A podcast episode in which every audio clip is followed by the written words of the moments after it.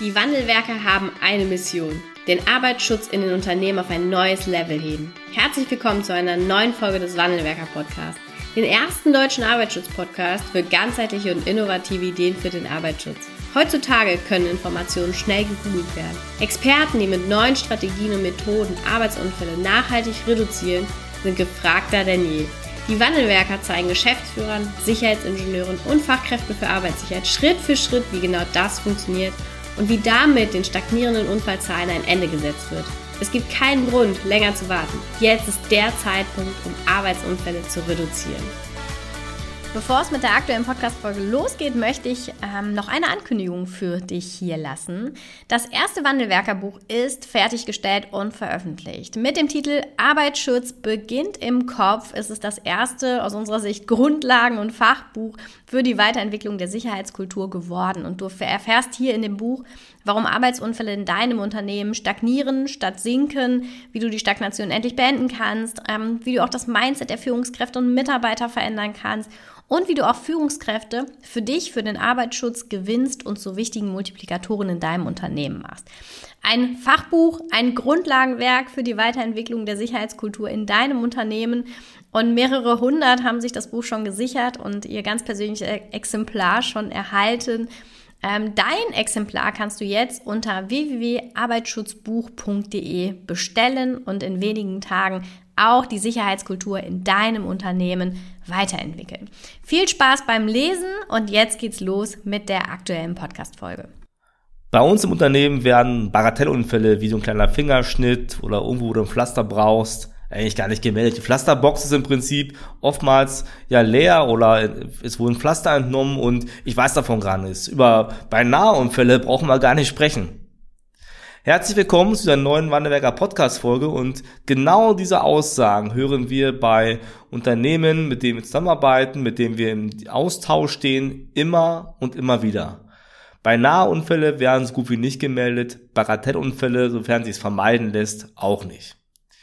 Und es gibt hier ein Modell, beziehungsweise drei Modelle, die ich mal vorstellen möchte, äh, die so pyramidenartig sind.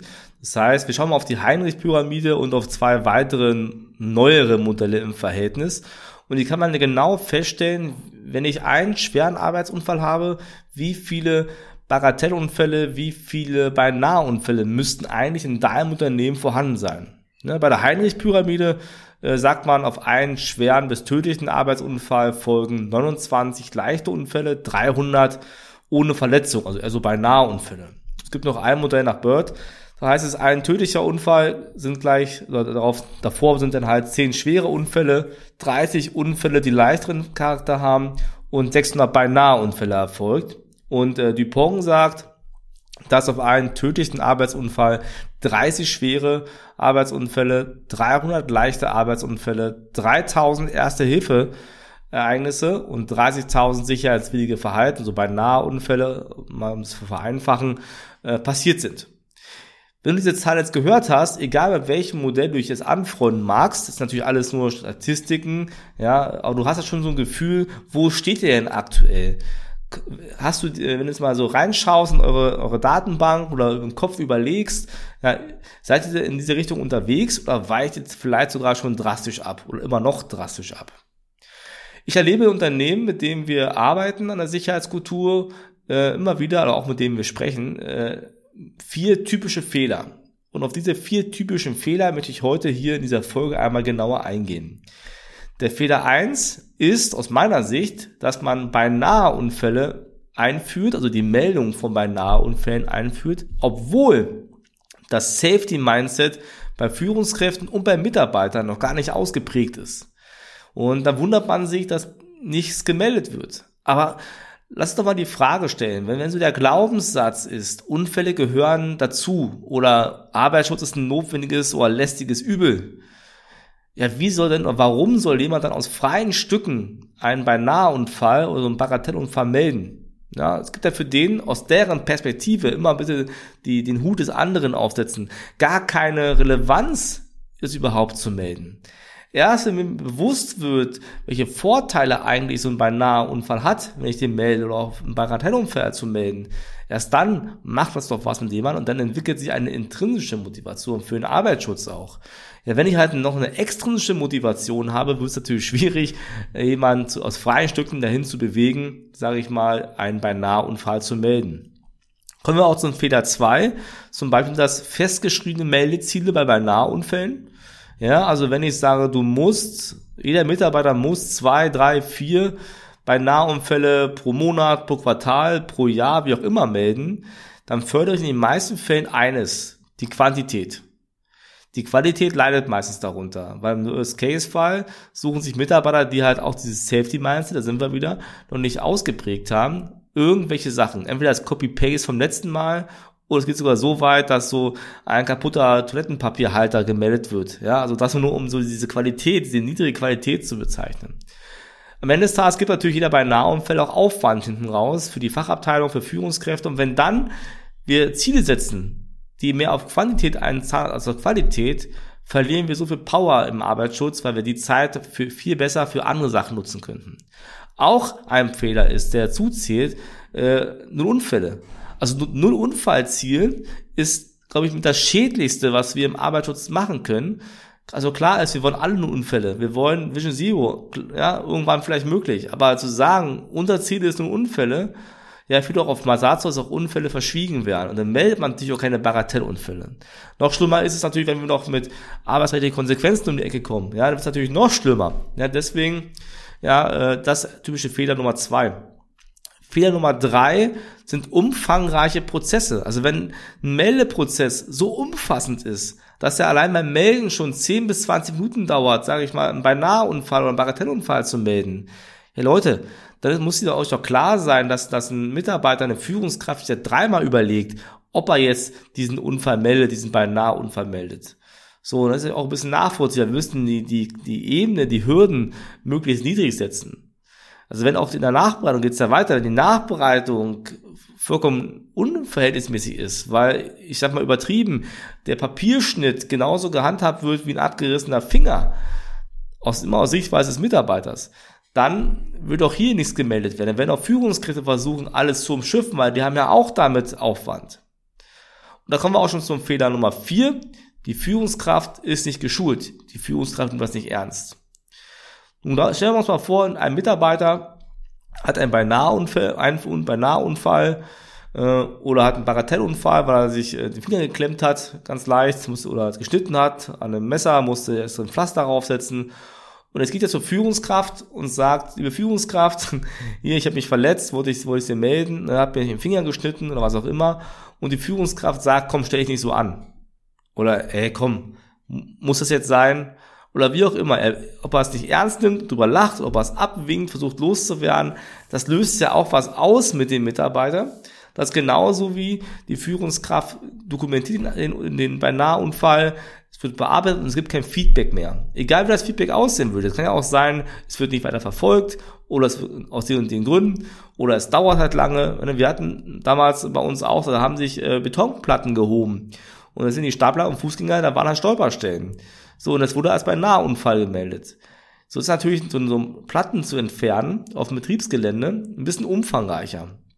Und du brauchst eine Baufirma, du brauchst dies und das, so Budget musste planen, was natürlich ein bisschen aufwendiger ist, war auch kein Gefahrenverzug an der Stelle. So, und dann dauert das halt. Trotzdem musst du dem Mitarbeiter Feedback geben, wie ist gerade der Bearbeitungsstatus seiner beinahe Unfallmeldung. Und da krankt es denn oftmals dran, dass da kein Feedback von den Führungskräften kommt oder auch von den Arbeitsschützern, je nachdem, wie man es betrachten möchte. So, und deswegen ist wichtig, dass die Führungskraft geschult ist, das ernst zu nehmen, den Prozess, der hoffentlich dann schlank ist, Fehler Nummer drei, nur auch mal zur Erinnerung, sauber durchzuführen, so und halt auch Feedback zu geben. Das sind nur die vier häufigsten Fehler, die ich gerade so sehe momentan, die dazu führen, dass bei Nahunfälle, Bagatellunfälle halt nicht gemeldet werden. Und wenn es in deinem Unternehmen mal so ist, dass, sag mal, du von der statistischen Betrachtung, egal ob Dupont, Bird oder Heinrich, du ja, doch deutlich entfernt davon bist, von, den, von der Anzahl an bei Nahunfallmeldungen oder Bagatellunfallmeldungen im Verhältnis zu Arbeits- und Arbeitsunfällen mit，ja, dann bist du im Prinzip, kannst du sagen, auf einem Auge blind. Du bist auf einem Auge blind, wenn du bei Nahunfälle oder Bagatellunfälle in keinem angemessenen Maß gemeldet bekommst. Du siehst den schweren Arbeitsunfall faktisch nicht kommen. Und glaub mir, ich weiß, wovon ich spreche. Du siehst den Arbeitsunfall, der, der etwas schwieriger, schwerer ist, mit Ausfallzeiten drei Tagen oder auch länger, siehst du nicht kommen, wenn du bei Nahunfälle, Bagatellunfälle nicht in den Griff bekommst und da die Meldung kriegst. Weil, ich muss jetzt nicht sagen, wenn, bei kleinen Ereignissen kann man noch gut reagieren, um große Ereignisse zu vermeiden, indem halt Fehlerketten erkannt werden. Ja, so und du weißt selbst, denke ich mal, ja, die Lage wird ja nicht besser. Also selbst wenn du jetzt abwartest, abwarten macht nicht besser. Wenn du jetzt nochmal das Gleiche machst, was du schon mal gemacht hast, das wird aber auch nicht besser. Das weißt du ganz genau. Und deswegen, wenn du jetzt sagst, komm, ich will jetzt was verändern, ich möchte, dass bei Nahunfälle gemeldet werden, ich will, dass Bagatellunfälle gemeldet werden, damit ich am Ende des Tages auf das große Ganze schauen kann und hingehen kann, um halt Unfälle wirklich zu reduzieren, dann sind wir deine richtigen Ansprechpartner. Wir haben mehrfach mit Unternehmen erreicht, dass sie bei Nahunfälle-Meldungen bereits nach einem Jahr deutlich gestiegen sind. Wichtig in der Qualität, nicht in der Quantität alleine. So, und haben dadurch geschafft, dass halt im Hinten raus auch Arbeitsunfälle weniger geworden sind, weil es einfach eine logische Kette ist, die da hinten folgt.